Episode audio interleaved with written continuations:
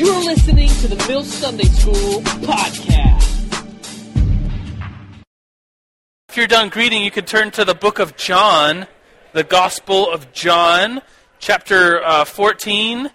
John chapter 14, this is a, a, narrative where Jesus is talking with his disciples, and it's it's a very clear passage where Jesus says, um, The Father's in me. If you've seen me, you've seen the Father. And it's, so it's one of these passages where Jesus is obviously claiming divinity.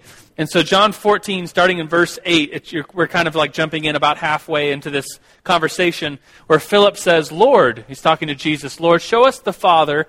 That will be enough for us. And Jesus answered, Don't you know me, Philip, even after I've been among you such a long time? Anyone that has seen me has seen the Father.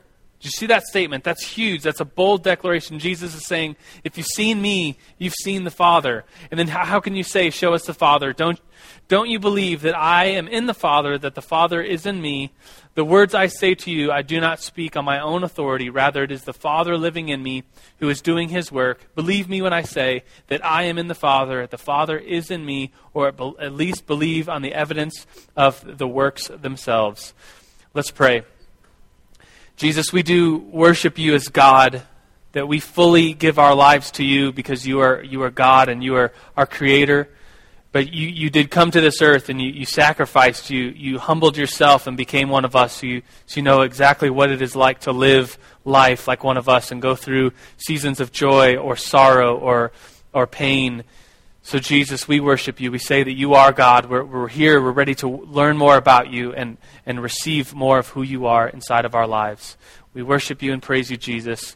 And everybody screamed, Amen. Um, is anybody in this picture? Anybody even know what that is? That's a picture from 2006 Mill Mission trip to China. I was there. I'm in the front with an orange cool shirt on. Anybody else was there? No one else is in that picture? Aw, not even one? Anyways, so um, we, we went to China in 2006 with the Mill Missions. I guess that makes me really old or something. I don't know. Um, and uh, we went to different parts, Beijing, um, inward uh, in China, the south of China. I got to go to Tibet, which is on the border of uh, Nepal and China. It's this region, very mountainous region, uh, very religious people there. Um, they're Tibetan Buddhists. Here's a lady with a Tibetan Buddhist uh, walking stick with a prayer wheel on it. And these things are kind of cool, um, at least in the idea that you can be doing something while you're doing nothing. Um, it's this idea that you uh, there's this wheel, and you can see there's like balls on the end of this wheel, and she's swinging it. It's like weight, and so on the inside there's like all these scriptures written on. Um, uh, on the inside, like paper inside the wheel, and so you spin it, and like you're you're like supposedly saying the prayers or saying the scriptures as the ball is moving, and so you're walking and yet doing prayers like you're doing two things at once and you're being more religious because in Tibetan Buddhism, you have to work off your bad things. Do more good things to somehow equalize your life so that the bad things you have done will be covered over with good things. And other things that Tibetan Buddhists do is they, they do prostrations. I took this picture when I was in Tibet in uh, downtown Lhasa. There's a very uh, big. Um, temple, very holy. It's called the Jokhang Temple. And so people will lay down and all the way get on the ground, lay down, and then stand all the way up and do a prostration. That'd be one. And they do thousands of these per day to work off some of their bad things that they've done in their life. And you can see, maybe you can't from the picture, uh, I don't know how clear it is, but the, the ground there, the stone is just like smoothed, polished because people would lay down and like rub their bodies or their clothing on the rock and it would just get shiny year after year, day after day. Hundreds of people uh, around this temple, um, either with prayer wheels walking around it or uh, doing prostrations. Here's somebody with their socks I took a picture of that, just like how worn their clothing is from doing this day in and day out. And while I was watching these people do this, taking pictures, I uh, me it was me and another guy from the mission trip. Um, we were hanging out and we met a monk, and the monk came up to us and said, "Hey, can I practice my English on you? Can we have a conversation?" And we were like, "Yeah, sure, why not?" You know, because um, you you meet people that are learning English, but they don't have anyone to speak English with. They saw us, white people, and just assumed we spoke English. And so, of course, we did. So he wants to practice his English on us. And we began talking. We're like, so, sweet clothes, you know, are you a are you a monk?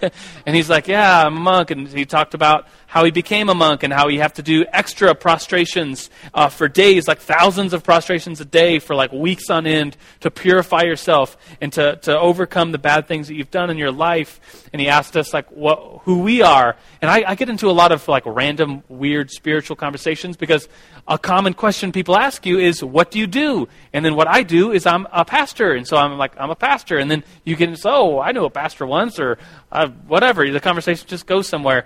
And so, and so it said I was a Christian, I was a pastor. And he said, oh, so, you know, and so we got into this, somehow we got into this theological question of, you know, how do, how do we atone for our sins? Do we do things like prostrations or prayer wheels to overcome the bad things that we've done in our life? And we got to share uh, the gospel with this, this monk, and I don't think he really understood.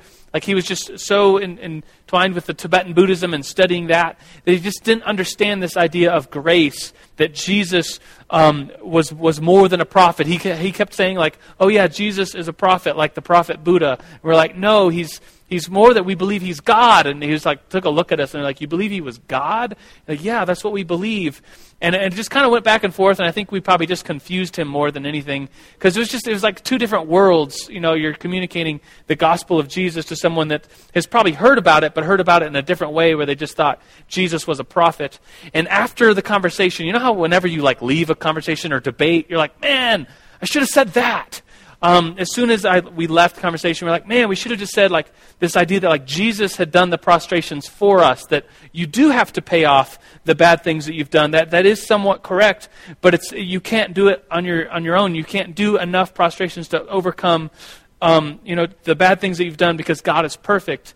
And we, we I was like, man, I should have said that. Like should have said that somehow Jesus was God so that he could fully save us and that his prostrations or his prayer wheels or whatever are more than what we can do. And so all you need to do is believe on him. Because today, what we're talking about is we're continuing our, our talk on Christology. And we're talking about Jesus. Seems like a very uh, uh, good topic for Sunday school. Seems like a good topic for the month of December. And the main point, if you're writing down main points, is that when we look at Jesus, we understand who God is because Jesus and this whole lesson today will the, just to give you an oversight of where we're going. Jesus is 100% God, 100% man at the same time. So I have the very first thing. Uh, actually, before we I, I, jump into the quote on the on the back of the sweet quote of the day, uh, just a few announcements. If you're newish, you can fill out one of these. It's a visitor card. They should be on most of the tables. You can fill that out give it to the cool, nice people in the lobby as you leave.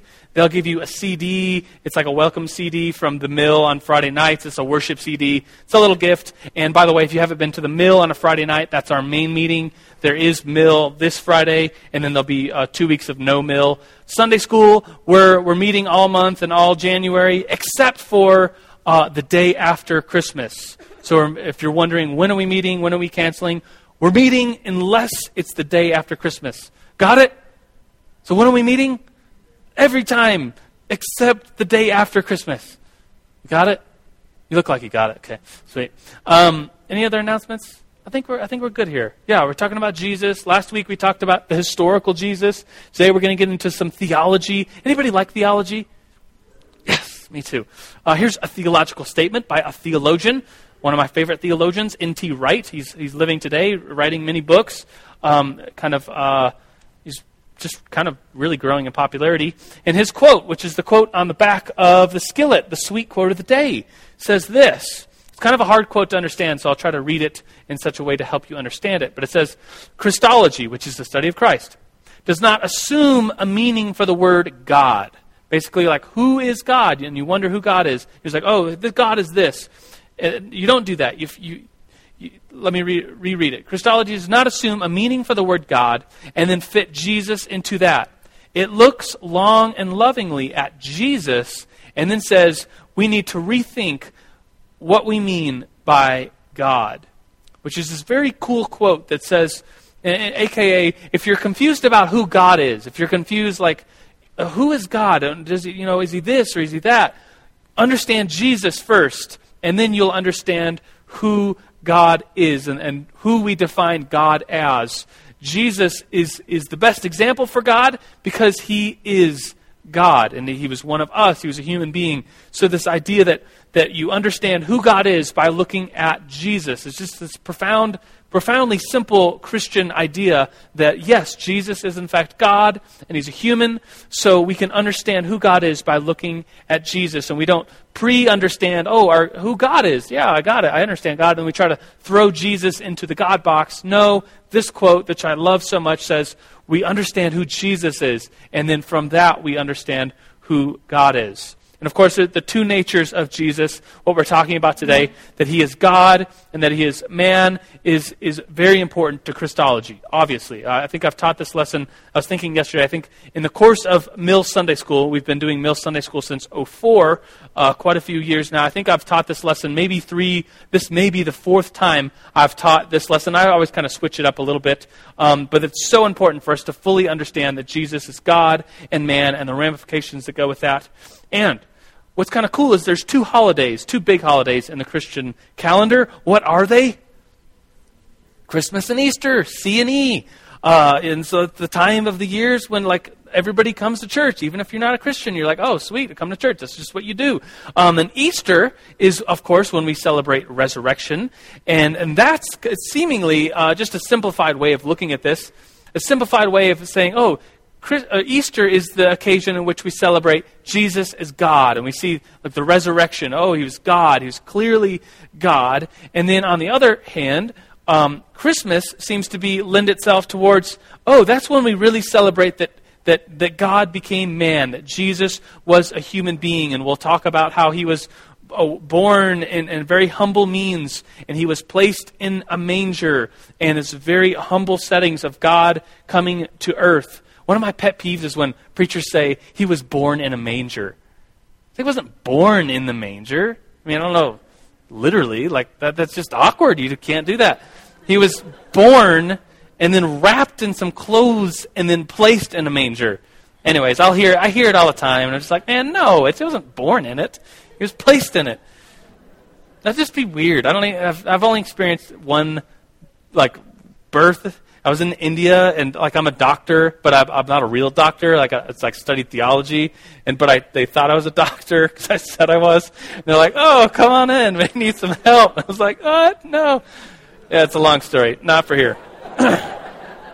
but uh, any, anyways, um, we get this idea at, at, around Christmas, which is just such a good idea to have that, that God truly became a human being. And, and we have pictures of the nativity of Jesus born in very humble circumstances, that he became a human, that God became a human.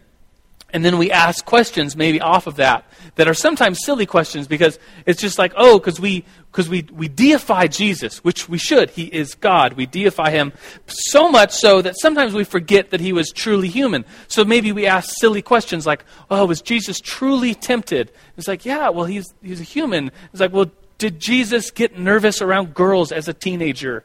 And it's like, well, yeah, I guess. I mean, he's a human. Like, did Jesus ever have gas? And it's like, like we just laugh at those questions because it's like he was human. Like, did Jesus ever sneeze? And it's like, well, duh. You know, he's human. That's just part of the human experience to, to go through those feelings of sadness and temptation, etc., and bodily functions. And it's just like, duh. Of course he did. But but it's funny to think about because of course he was God at the same time. And so I want to ask a question that we we know uh, at least if you've been coming to uh, any type of church or Sunday school, you know that the, the, the right answer when talking about Jesus is Jesus is 100% God and 100% man at the same time. Have you heard that before? Raise your hand. Of course, it's just like this. The, what's what we say. It's the answer to who Jesus is. He's 100% God and 100% man. And I want to ask a question, and the question will, will lend itself towards discussion in, in a few minutes. Um, and the question is this that, that really lends itself to a practical application of it, it, was he truly human? Was he truly God? And the question is could Jesus have sinned? And I want to be clear that I'm not asking, did Jesus sin? The answer to did Jesus sin would be no, silly goose. Of course not. He didn't. Um, uh, no, that's what we believe. He did not sin. He lived a perfect life. Uh, Hebrews 4.15 says, we do not have a high priest, referring to Jesus, who is an, a, unable to empathize with our weaknesses, but we have one who has been tempted in every way, just as we are, yet did not sin. So we believe Jesus was tempted in every way, but he did not sin. So the question is not, did he sin? The question is, could he have sinned? And so before we discuss this, um, if, if we preface our terms, if he was human, if he was, you could add the word truly in there, if he was truly, if he was 100% human, and if he was truly or 100% God, then, then you have to answer, out, answer that question out of those two things. So if he was truly human, uh, the temptation was real because humans receive temptation. It said Jesus was tempted uh, by the devil, and other, and then just said he was tempted in Hebrews, the verse we just read. But if he was God, then sin would be impossible. And what I mean by that is if our definition of sin is disobeying God, then, then God can't disobey God. It's like if, if God was to do something that was sin and he did it, then that which was sin wouldn't be sin anymore by definition because sin is a rebellion against God. Does that make sense? I, I have this weird example. It's just silly, I guess. But it's like, okay, if you wear a black leather jacket, that means you're a bad boy, right? Like a like cool bad. Like, yeah, I'm bad. It's like, man, he's a bad guy. Bad guys wear black leather jackets, right? But what if God started wearing a black leather jacket? Like Jesus was wearing a black, black leather jacket. We have pictures of Jesus in a black leather jacket then by definition it's like, oh, that's what good people wear. That's the holy clothing. And so black leather jackets would then be the holy, righteous thing to wear. Does that example just confuse you? Or hopefully it helps in some weird, in, in my head it helps me. So, so if, so if, if Jesus was 100% human, then of course he was truly tempted. He could have sinned. But if he was truly God, then, then maybe he couldn't have sinned because by definition he couldn't have sinned. And so, what I want you to do is to uh, discuss this. And I would love for you to choose a yes or a no instead of like, oh, I'm going to take the middle ground on this. And it's so easy to take the middle ground uh, on lots of different issues, but I would rather, because of the short time that we have to discuss, choose like, I think he could have sinned, or no, he could not have sinned. Choose a side and, and discuss it, and, and, and maybe bring scriptures if you have scriptures on your mind, or um, ideas literally to the table at which you're sitting. So, so discuss, and if you're a bigger table, look around and, and invite people to your table. Be nice uh, and friendly. This is Mill Sunday School, not a debate club. Um, so, discuss the question Could Jesus have sinned? Ready, get set, go.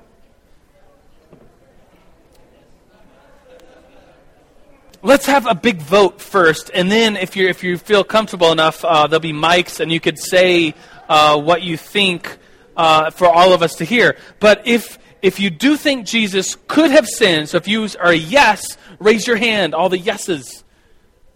Okay? And now if you're no, if you're no, like no way, Jesus could not have sinned, raise your hand. No's.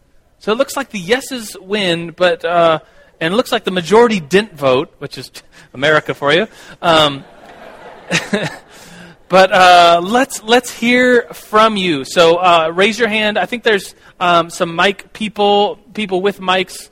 Um, m- maybe we'll do this. Maybe we'll. Sh- I guess just share. I just share. I was going to organize it in structure some way, but just go ahead. So Jesus could have sinned because if he did something wrong enough, then we would still consider sin. Sin was defined before he came here. Okay. And if you change something enough, it doesn't make it the same thing. You know, if you say, "Oh well, when you murder someone, it's no longer a sin; it's still a sin." Right. Um, okay. plus because the the that he- definition of sin was already pre-established before he came. He could have, for instance, killed someone. Plus, the fact that he can sin makes it that much va- more valuable that he didn't. Yeah. Good. Clapping. Uh, I think we'll go over here and then and then over there. Yes. Okay, w- what we've got when we start asking that question is a paradox. It's like if you've ever heard the question, can God create a rock so big he can't lift it? You're just looking for something that. God can't do. But you see, the problem that is when you when you come and you ask the question, can Jesus sin? Is Jesus is God, and God is greater than everything, even greater than sin. Therefore, w- we derive our morality and what is right and wrong based on the character and the nature of God. So even if he were to theoretically, we know he didn't and he wouldn't, but Right. even if he were to do something that was sin, then by the definition and nature of what we describe as sin, as being disobedience to God, God cannot disobey himself.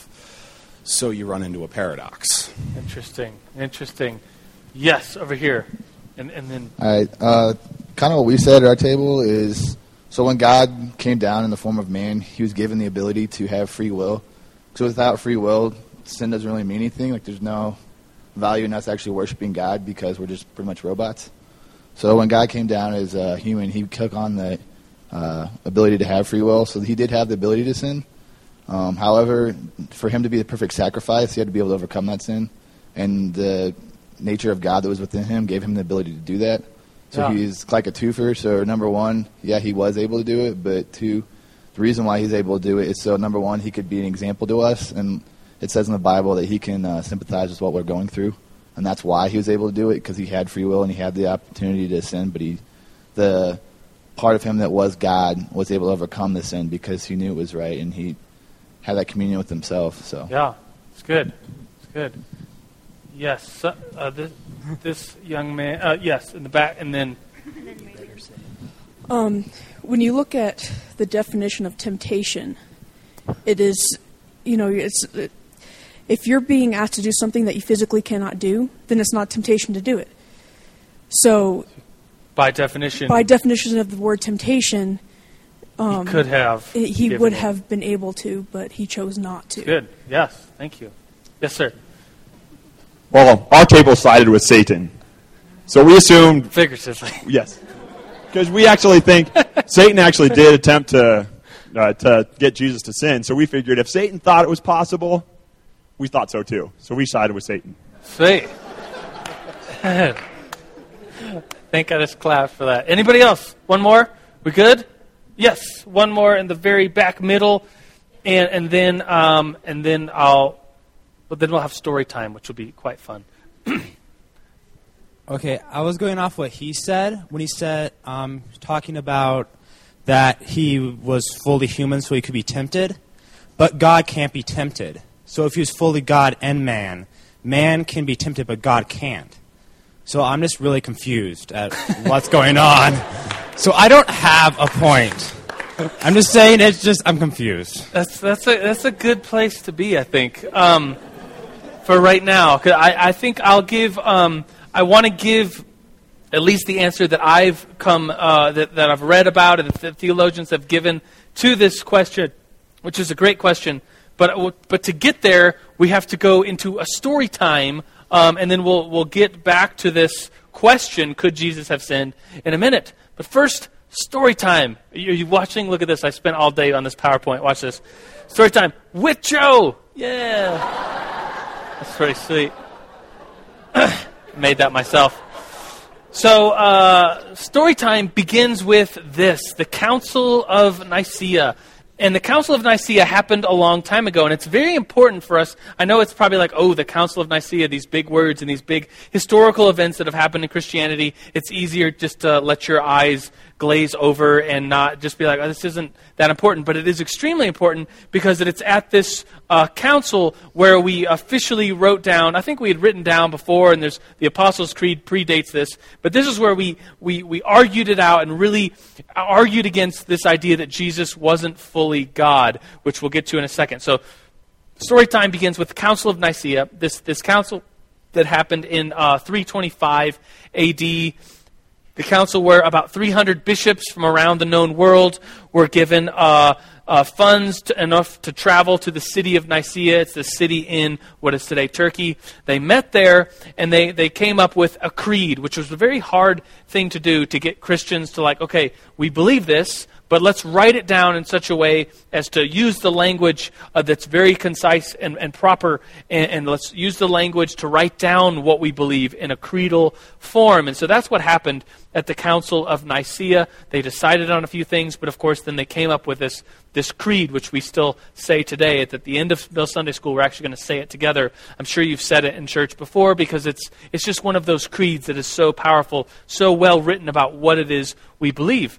And at this creed, at the, excuse me, at the council when they were writing the creed, there was a group of about 300 bishops, and uh, at the head of the bishops was this guy named Athanasius. Kind of looks like Santa Claus, not to be confused with Santa. This is Athanasius, a real person.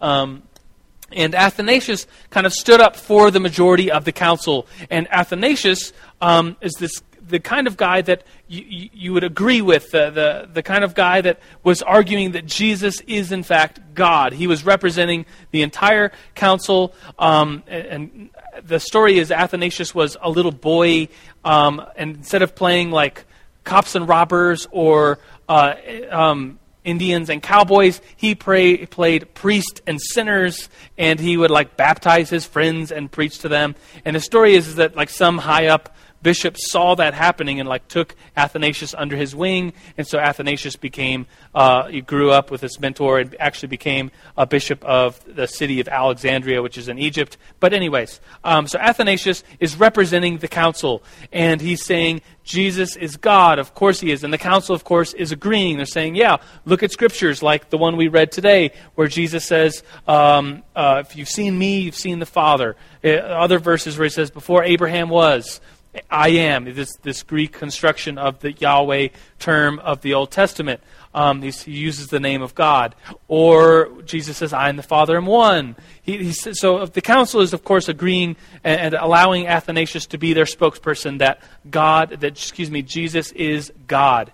And then there's another guy that uh, kind of like if you've ever been to a city council meeting, there's always like this one guy that just has every, he just always has something to say, and he always is against everything, like the squeaky wheel. And the, the squeaky wheel at, at this council is a guy named Arius, and, and there's his picture. Kind of looks like a bad guy, not like the good Santa Claus guy huh?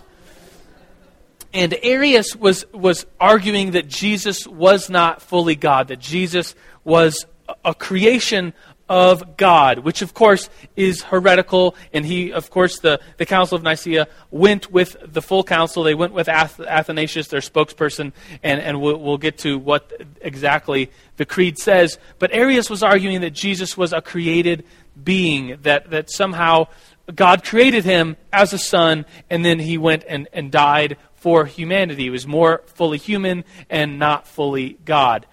Which kind of goes back to this um, here's another story within a story to get to the answer of could Jesus sin. It's kind of like that movie Inception, like a dream within a dream. So it gets really confusing, but in the end, you're like, oh, I guess it all makes sense. So hopefully, in the end, it'll all make sense. Um, but we'll go back to this um, story which uh, it's not really a story. It's more of like what we talked about last month. How many of you were here last month? We talked about evolution and creation, and we, we prefaced it with we're, we're all creationists because we believe God created. And, and, and, and so if God created, then everything in this world is either one of two things or two stuffs. Everything is either God or his creation. And so there was nothing pre existing God.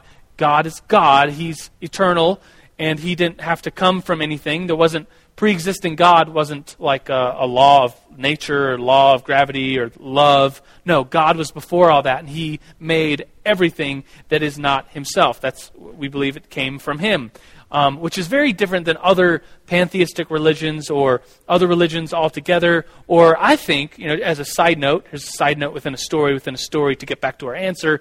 Um, Mormons, one of the, I think one of the biggest differences between an evangelical Christian and Mormonism is that Mormons believe that their God was created, that their God was once a human being on the planet Kolob and then became a god and then uh, was God over our world. And it was like, whoa, that is so different than what we believe. We believe God is eternal and everything is either one of two things, either Him or His creation. So, brings us back to story A, and, and we, so we believe in two stuffs God and His creation, and maybe there's a line between God and His creation. And so, where do you put Jesus? And so, in, at this council, the Council of Nicaea, between Athanasius and the main majority of council members, and this one squeaky wheel guy named Arius, Arius was arguing that Jesus wasn't fully God. So then, where do you put him if he's not fully God? And so maybe you could put him on the line. So there's a picture of Jesus on the line, a bridge. Maybe if you, you would say, oh, Jesus is half human, half God. He's somehow on the bridge or on the line between God and his creation. Does he go there? It's like, oh, I don't know. Well, does he go below the line? Is God is excuse me, is Jesus just a creation and maybe he's touching the line of divinity that God created him, gave him some God powers, some divine powers to go and be uh, the sacrifice to to save humankind, or is he fully God, fully above the line and with God? Where is he? Is is Jesus on the line, under the line, above the line? Uh, where is he? And of course, out of this council of course, uh, going along with statements that Jesus made about himself that I and the Father am one. Before Abraham was, I am. If you've seen me, you've seen the Father. We, of course, put Jesus above the line. He is one in being with God, and that the other Jesus is either on the line or below the line, at least the ways of thinking about Jesus in those ways, that's not right. And so if it's not right in a, in a um, a theological sense, we would actually call it heresy. And so, because it's such an important doctrine, if someone is saying, oh, Jesus was just created, or Jesus is a half man, half God, we would say, no, no, no, that's not what we believe. As Christians, we hold to the Nicene Creed, which, which says this. And so here's the first part of the Nicene Creed. You've probably heard this before. It says, We believe in one Lord, Jesus Christ, the only Son of God eternally begotten of the Father, God from God, light from light, true God from true God. He was begotten, not made, of one being with the Father. So, so he's in one being. He is the Father. He wasn't made, and that's that's in, in the Greek. The, the language here, which the, the Nicene Creed was originally written in Greek, um, the, the, the language here is, is the difference between two words and maybe some of you have heard this before because it's kind of it's a big deal in our, our Christian history, even though it's it's very heady and, and weighty. But the Greek word homoousian versus or excuse me, homoousian or the other one on the right is has an I in the middle of the two O's, homoiousian, um, meaning uh, the first one means same. Is is Jesus the same like the same stuff as the Father, or is he similar stuff with the Father? Does he have the full divinity in him, or is, is he just man with a little bit of God, similar stuff with God in him? And so sometimes the Nicene Creed it's referred to as the iota controversy, all over one iota. The difference between these two words in the Greek is simply one I, or in the Greek, an iota. And so it's called the iota controversy. Is Jesus similar with God or is he the same as God? And of course, we would say he's the same as God. Jesus is 100% God. And, and, maybe we would refer to this, another big word. I know I'm throwing lots of big words at you figuratively, but um, they're good words to know. They're theological words. They come with a lot of explanation. And so um, this, this word, it's actually a phrase, the hypostatic union, is um, in the Greek, the hypo um, and stasis means that it's that which lies beneath. That's that is which that which is the basis, the foundation for. And so the basis, the foundation for Jesus is that he is God, 100%, and man, 100%. And so to, to give you a definition, if you wanted to write it down, the hypostatic union is a theological term used with reference to the incarnation. Incarnation, yet another big word meaning God becoming flesh. Um, theological term used in reference to the incarnation to express the revealed tr- truth that in Christ, one person exists in two natures the divine and the human.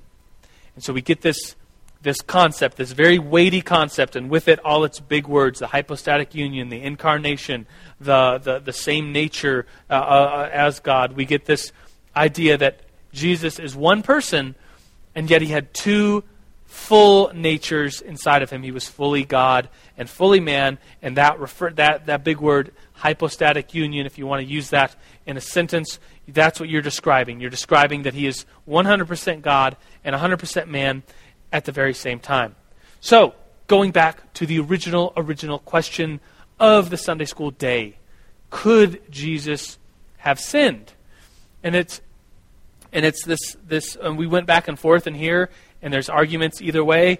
But I, I think it's, it's, it's, it is a paradox, like Matthew shared, that, that like, it's, I always think it's weird when someone's like, uh, what's your ethnicity? And, and they'll, they'll say something like, well, I'm half Irish and I'm half Native American and I'm also half Jewish as well. You know, and you're like, what? That's three halves. That doesn't work out. You can't be half, what did I just say, Jewish, half Native American, and half Irish. It doesn't make any sense. You're one person. It has to equal up to 100%, unless you had two moms or something. That doesn't make sense either.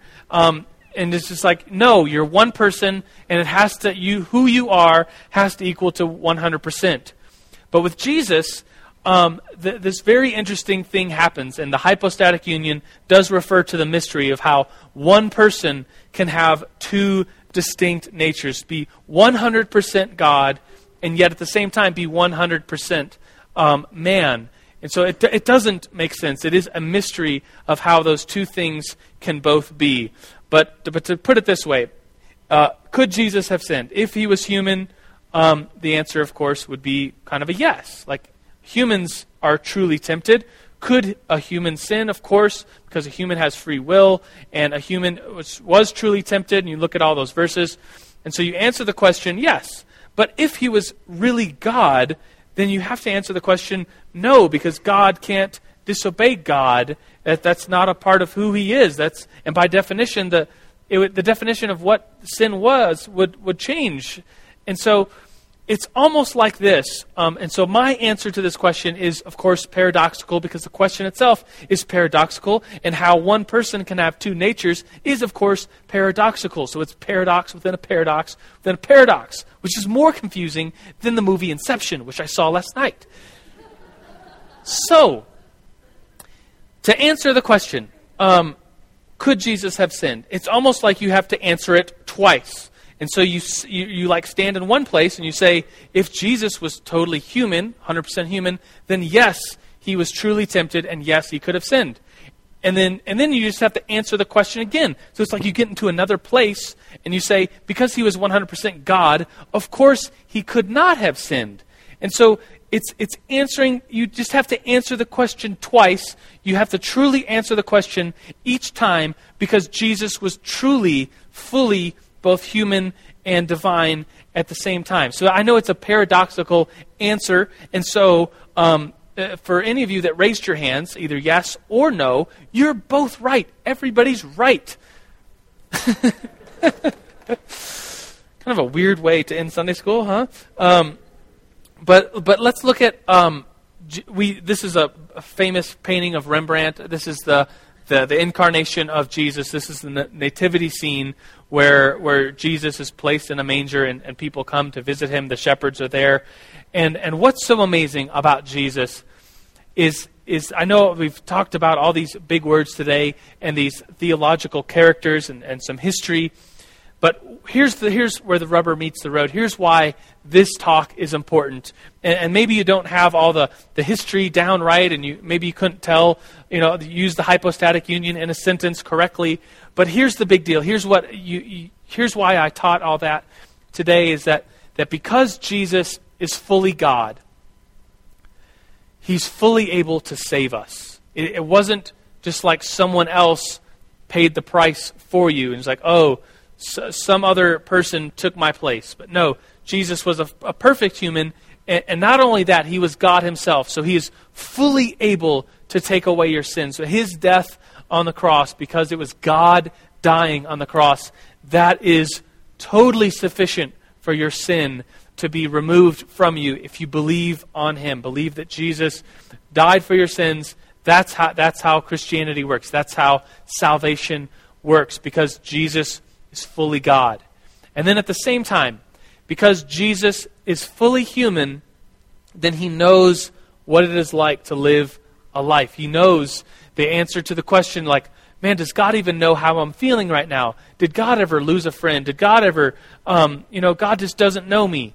That, that's not true. He does fully know you because he became one of us. And so it's this awesome, awesome theological position where we'd say Jesus is both God and human. And because he was God, he is fully able to save us. Because he is human, he is fully able to know what it is like to go through what we go through. And so, all that, that is what all that today's lesson boils down to Jesus, both God and man. And so I thought we, we could end Sunday school by saying um, the Nicene Creed together. It's, um, it's going to be two pages up here, so it's quite long, but I thought we could, uh, why don't we stand and, um, and read this together as, as, a symbolic gesture. This is what we believe. This is a creed that, that we stand for, and, and we, as Christians, unite together, and, and we, we believe this. We, we read this with, with, uh, with the statement of this is, this is what we believe about Jesus. It goes into who he was, how things were made. It goes into the Holy Spirit, who God is, how salvation works. And so it's the Nicene Creed. Let's read it together. It says, We believe in one God, the Father, the Almighty, maker of heaven and earth, of all that is seen and unseen. We believe in one Lord, Jesus Christ, the only Son of God, eternally begotten of the Father, God from God, light from light, true God from true God, begotten, not made. Through him all things were made. For us, and for our salvation, he came down from heaven, was incarnate of the Holy Spirit and the Virgin Mary, became truly human. For our sake, he was crucified under Pontius Pilate. He suffered death and was buried. On the third day, he rose again in accordance with the Scriptures. He ascended into heaven, is seated at the right hand of the Father. He will come again in glory to judge the living and the dead, and his kingdom will have no end. So, God, we stand as, as Christians believing that you, Jesus, are God. We worship you as God. You are God, Jesus. And we are just so taken aback, so humbled, so honored, so amazed that you would come to this earth as one of us, that you became incarnate, uh, or was born on this earth in, in such humble means. But we worship you fully as God. So, Jesus, we worship you. We love you. We thank you for the salvation that you've given uh, to us. We worship and praise you, Jesus. And everybody said, Amen. All right, friends, you're officially.